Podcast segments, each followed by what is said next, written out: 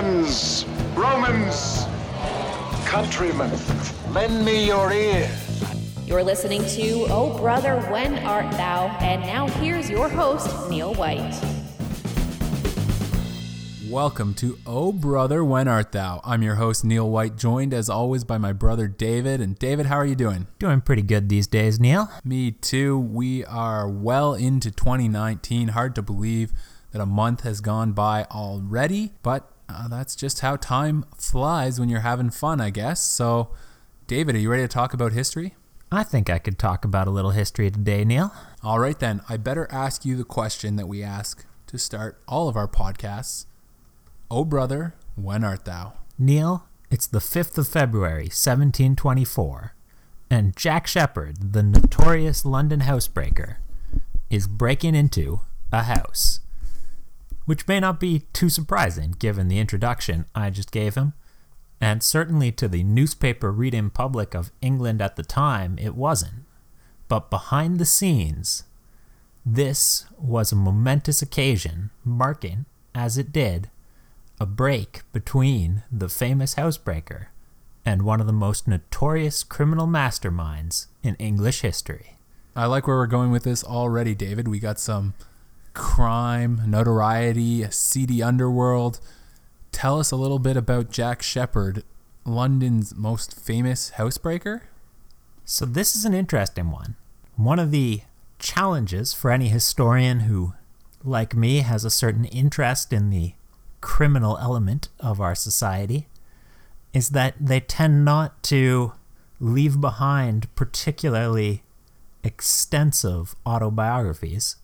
But Jack Sheppard actually did write his autobiography, and he was a housebreaker, um, a burglar in the England of the 1710s and 20s, notorious and famous for his ability to break in and out of just about any building, safe, you name it. And he would have been well known to the newspaper reading public of the time because crime stories were just extremely hot topics. Still are to this day, but they would actually have known his name, this this criminal. Well, he had already been arrested and broken out of prison once. Certainly he's not quite yet not yet quite as famous as he would become slightly later. So he wasn't just good at breaking into things, he broke out of prison as well. Yes, he was good at breaking into things and out of things. And the thing is, it may seem extraordinary to us today that he'd broken out of prison once and it was sort of a casual thing. You know, there's no expectation that everybody would know his name or there'd be a huge manhunt.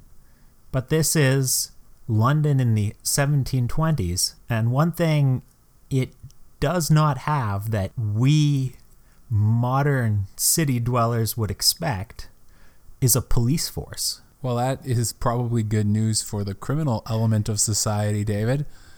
So tell us more about what's going on with this monumental housebreaking. So Jack Sheppard is working, working as a housebreaker. We know from his autobiography that he came to London in the later part of the decade, the 1710s, the 17 teens, whatever you want to call that decade. Couldn't find work, went floating around looking for a job, prospects, anything. Was hanging around a seedy tavern when he met a girl who turned out to be involved in organized crime and gave him some tips on how to break into, well, other people's houses mostly. Then he went into housebreaking, and then he met Jonathan Wild. And who was Jonathan Wild? Jonathan Wild, in England in the 1720s, or in London in the 1720s, I should be more specific, was effectively the police. How is one effectively the police? What what was he doing? So, as I've already said, there wasn't a police force as we would know it in London in this period of time at all. But of course, there were still criminals, and there were still people who needed criminals to be stopped, to be arrested, decent, honest citizens who needed to be able to go about their lives without being mugged or robbed or what have you. So there was a system. The thief takers. If somebody was known to be a criminal, then, sort of like a bounty hunter today, private individuals could go and arrest them and then receive a reward for cracking down. And this was a very ancient practice. And the trouble was, London had been growing very rapidly in the past few decades before we've started our story. And there was not enough of a force of experienced, credible people working as thief takers. And then suddenly, Jonathan Wild turned up. And he was a thief taker, but more than that, he was somehow able to recruit a larger group of thief takers of assistants than anyone had ever seen in terms of a organized thief taking force. And they swept onto the streets of London and started cleaning the place up, arresting criminals left and right. And what's more, he cared deeply about publicity and made an effort to make sure that he was always in touch with the most well known journalists in London in this period, making sure that they and the public knew all the time what he was doing and how he was catching these criminals. Well, that's smart business. There's a lesson to be learned there, I think, for current police agencies and business people. You know, get your word out, get into the social media. Hey, maybe sponsor a podcast. But uh, so, did Jonathan Wild and Jack Sheppard, David, become enemies? Actually, on their first meeting, they became, apparently, surprisingly good friends. At the very least, they started a business relationship because secretly, Jonathan Wild was also running the largest criminal gang in London. So, Jonathan Wild is running both the police force, effectively, and the largest criminal gang. Indeed, if you're wondering where all of the assistant thief takers who no one else could ever manage to pay are coming from, Jonathan Wild is using members of his own gang to arrest members of rival gangs and just accrediting them in the press as his assistants, which to ordinary people who maybe have not run the financial details of how he's paying for all this seems like a perfectly reasonable and indeed good, positive, civic spirited thing for him to be doing. This is a brilliant strategy, David. He's eliminating the competition by literally putting them in jail. I mean, this guy is a businessman ahead of his time. It gets better. So, one of the problems for a criminal organization in London in this time is fencing stolen goods. How do you sell all the goods you've sold when people are looking out in the pawn shops and so on, looking for a chance to set the thief takers on you. How does Jonathan Wild get around that? I'm going to guess that based on his other business decisions so far, he's going to come up with a really clever system. Well, it turns out he holds auctions. See, he's a thief taker, and sometimes when he catches thieves, he finds stolen goods because of course he does. In their homes or wherever. And sometimes he can't return all the stolen goods he finds. So he holds auctions.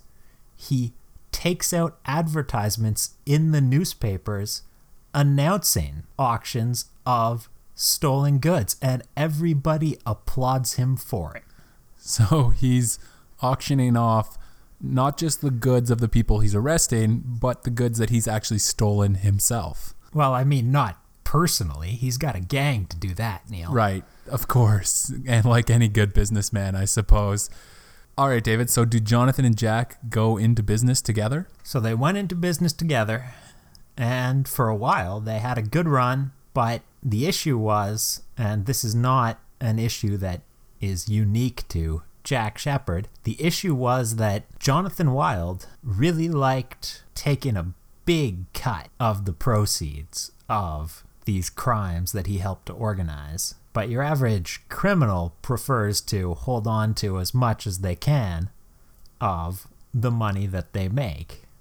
So, after a few years of working together and of Jack Sheppard becoming a notorious, apparently uncatchable housebreaker, suddenly Jack Sheppard's unhappy. He's annoyed. He wants to go out on his own and do a few robberies where he's not going to have to pay large portions of his earnings over to Jonathan Wild for just looking the other way and not arresting him. Which takes us to the 5th of February, breaking into this house on his own, unauthorized, hoping that Jonathan Wild won't find out. So it's 1724. David, at this point, are there any opposing criminals even left? Has Jonathan Wild arrested them all? Well, I mean, first off, there's just a ton of criminals in London. It's a to modernize crazy criminal society at this point. So there's plenty of unorganized criminals running around. Most of them think that Jonathan Wild actually is a legitimate thief taker, just like everybody else. And then there's also Charles Hitchens, a sort of interesting story I've skipped so far. He was Jonathan Wild's mentor, the guy who taught him about the thief taking business. So he taught him about thief taking, but not about being a thief? Well, not to the extent that Jonathan's pulling it off, anyway. Charles Hitchens was kind of notoriously corrupt and willing to let thieves go if they paid him more than the bounty, for example. He just never ran a gang as large or as organized or as in touch with the criminal underworld as Jonathan Wild has created. But because he was once a corrupt thief taker himself, by this point he started to recognize that Jonathan Wild is a thief taker who's gone corrupt. All right, David. So does Jonathan Wild learn that Jack Sheppard is breaking into houses on his own without being a part of Jonathan Wild's gang and paying him off? He does. And here I'm just going to toss in a little interesting side note. Daniel Defoe, the author of Robinson Crusoe, who you may have heard of, Daniel Defoe is working as a journalist in London at this point, writing about London's criminal underworld. And he actually writes a book which adds some fictional but entertaining details to this whole saga. And one of them is his claim that Jonathan Wild had a notebook with the names of all of the criminals in his gangs written in it. And if you crossed him, if you tried to run an unsanctioned robbery or what have you, he would mark an X next to your name. And then, if he ever had to mark a second X for crossing him twice, he would send you to jail. And some people, it's unlikely, but some people have even suggested that this story from Daniel Defoe is the origin of the English term to double cross. X marks the spot, I guess. It's a great detail, even if it was made up by an author. So, Jack Sheppard, would he have gotten two X's? I mean, it's almost certain that Jonathan Wild didn't actually write anything down, leaving behind a record that might have been, you know, found and gotten him arrested. Yeah, that would not be the smartest thing, and he's already proven to be a pretty smart criminal. But in the metaphorical sense, yes, Jack Sheppard has crossed Jonathan Wild more than once, and Jonathan Wild knows it, which is not good news for Jack Sheppard because Jonathan sends his guys after him, and he actually successfully captures Jack Sheppard, or one of his men does, rather, and has him locked up in jail. There is a reason, I guess, that they are the best thief takers in London. They're good at getting their man. Now, we know that Jack Sheppard has already broken out of jail once, and he's really good at breaking out of things and into things. Is he going to break out of jail again, David? He's going to break out of jail twice more, but let's just skip ahead until he till after he's done two escapes from prison and then been caught again. Geez, David, at this point, he's basically like a criminal from the Batman series where, you know, they keep breaking out of jail and Batman keeps throwing them back into Arkham Asylum. It's like it seems like Batman can never keep them there. If Batman was also one of his own villains, uh, his own rogues gallery, yes, that's roughly where we're at. Okay, well, we won't get too deep into the comic universe, um, but suffice to say that Jack Sheppard is as tough to hold as the Joker. This is not a good thing for Jack Sheppard, actually. Well, it's the getting caught part rather than the breaking out part that's trouble. But criminal justice in the 1720s was not known for exceptional lenience. So when Jack Sheppard is hauled up in front of the magistrate yet again on charges of escaping prison yet again, the magistrate says if the prison can't hold him, then execute him. That is very bad news for Jack Sheppard. I can kind of see where the magistrate's coming from, though. It, it must get kind of frustrating to keep sentencing the same guy and having him break out of jail time and time again. Yeah. Well, the thing is, the people of the city of London don't necessarily see it that way, especially the common people. Jack Sheppard has, in the past few months, become famous, very famous, more for breaking out of prison than for his original crimes.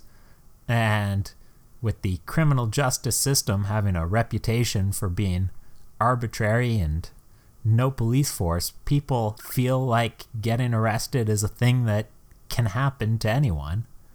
And, you know, there's a lot of people who view Jack Sheppard as a hero, a brilliant, standing up for the little guy, getting out of tight squeezes kind of classic protagonist.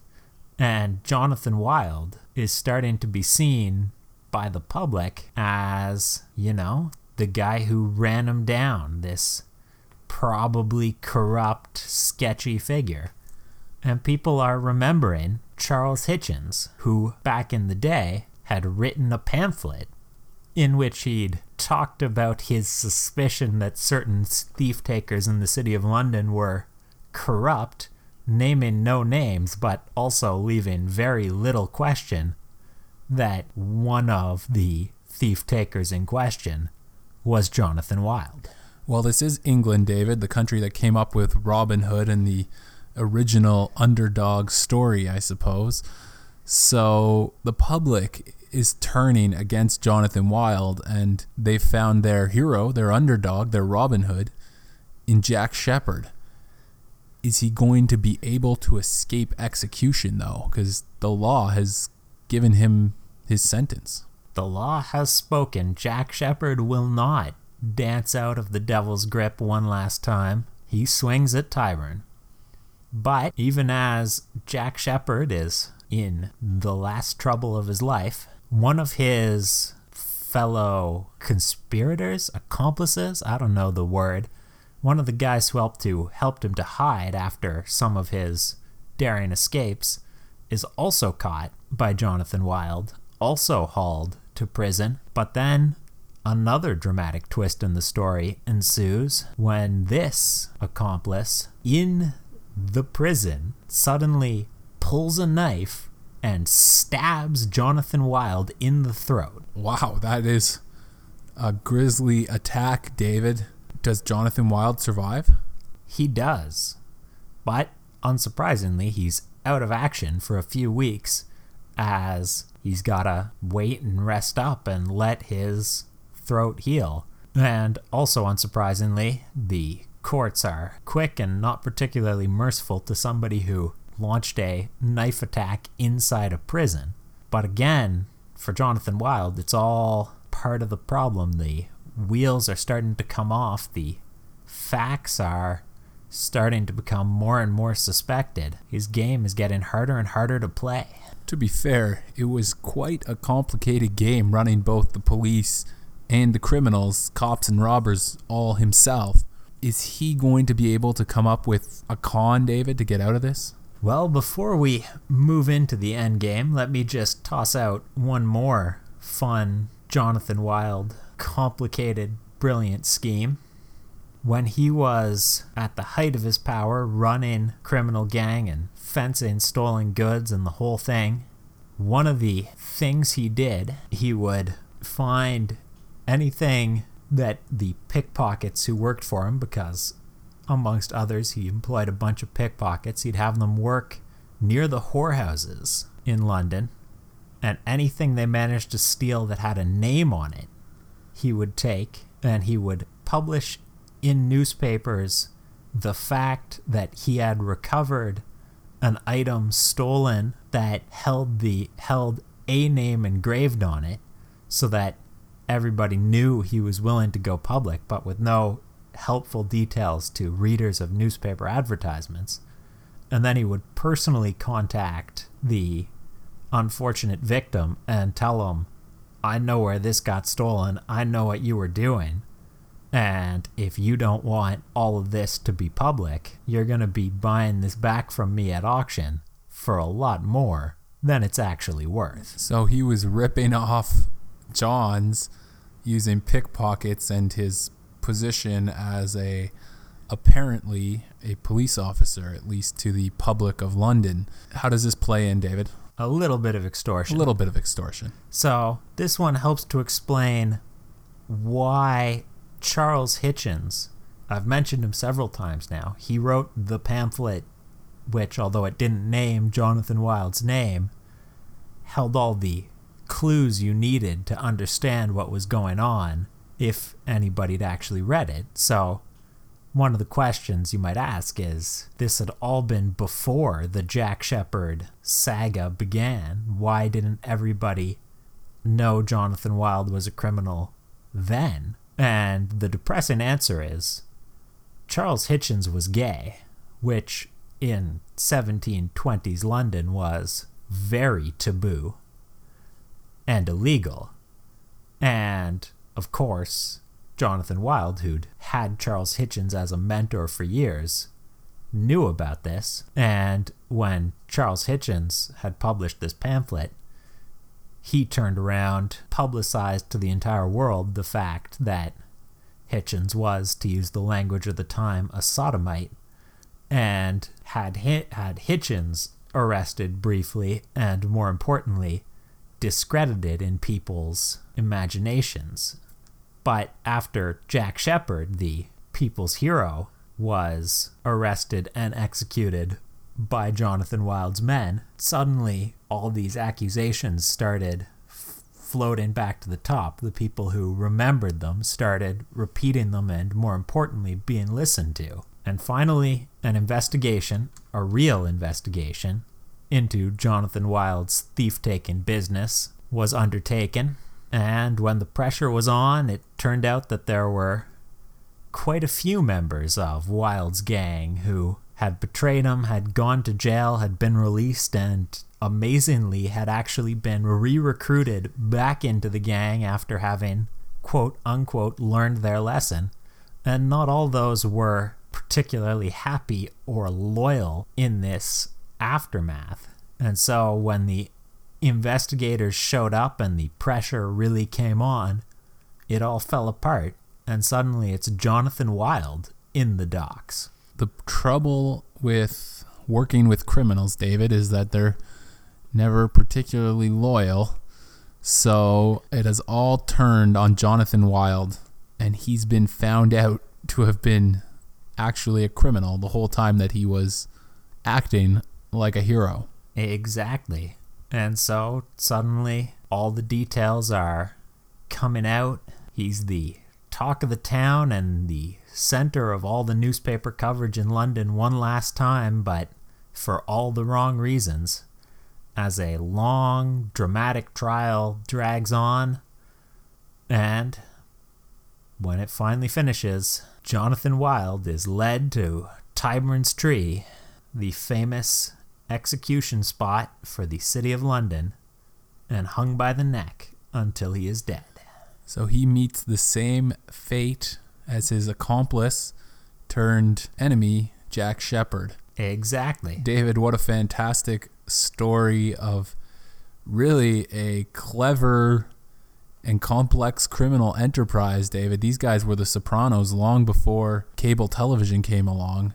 You know, there's another famous fictional criminal who had a very slight resemblance to Jonathan Wild, and there's an interesting connection between Professor Moriarty and Jonathan Wild, and that connection is that in the novel The Valley of Fear by Arthur Conan Doyle, Sherlock Holmes novel, he actually has a police officer character show up and ask Sherlock Holmes straight out, Don't you think it's completely ridiculous and unbelievable that you you think that there's this criminal mastermind running all of the criminal gangs of London behind the scenes? And Sherlock Holmes says, I assure you, sir, it's nothing as unbelievable as you will find in your history books if you simply look up the name Jonathan Wild.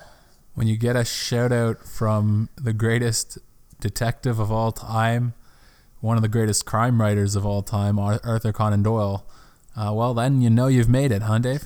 Indeed. What a great story. I hope everyone enjoyed that. I had a blast. I thought it was a lot of fun.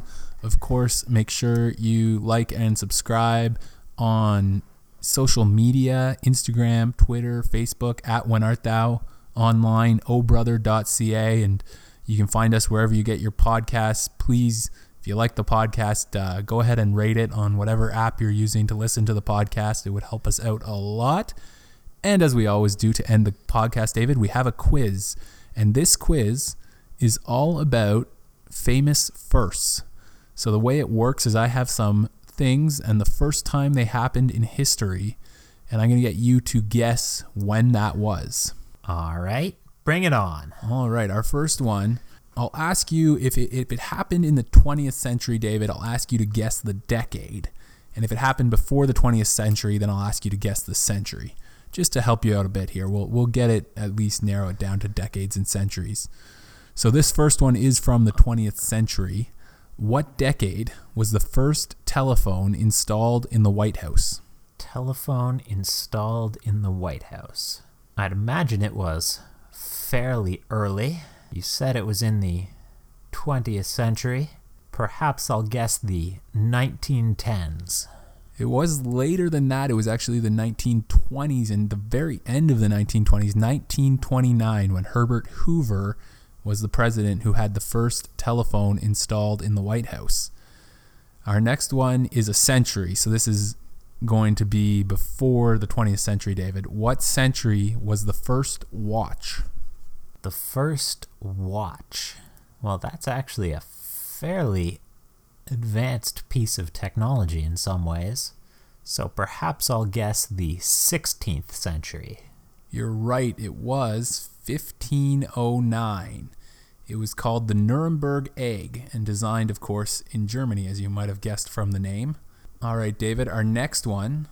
What decade did Sports Illustrated name their first female sports person of the year? First female sports person of the year. Yeah, the first time it wasn't a male who won that award from Sports Illustrated. Well, when I think of women's liberation, I frequently think of the 1970s, so how about then? You're right, it was the 1970s. In fact, 1972 with tennis player Billie Jean King. Okay, David, that's three. I got two more for you here. What decade was the first showing of the bikini? Well, if I recall correctly, the bikini is named after the Bikini Atoll, uh, where there was some nuclear bomb testing in the 1940s. So I'll guess the 1940s.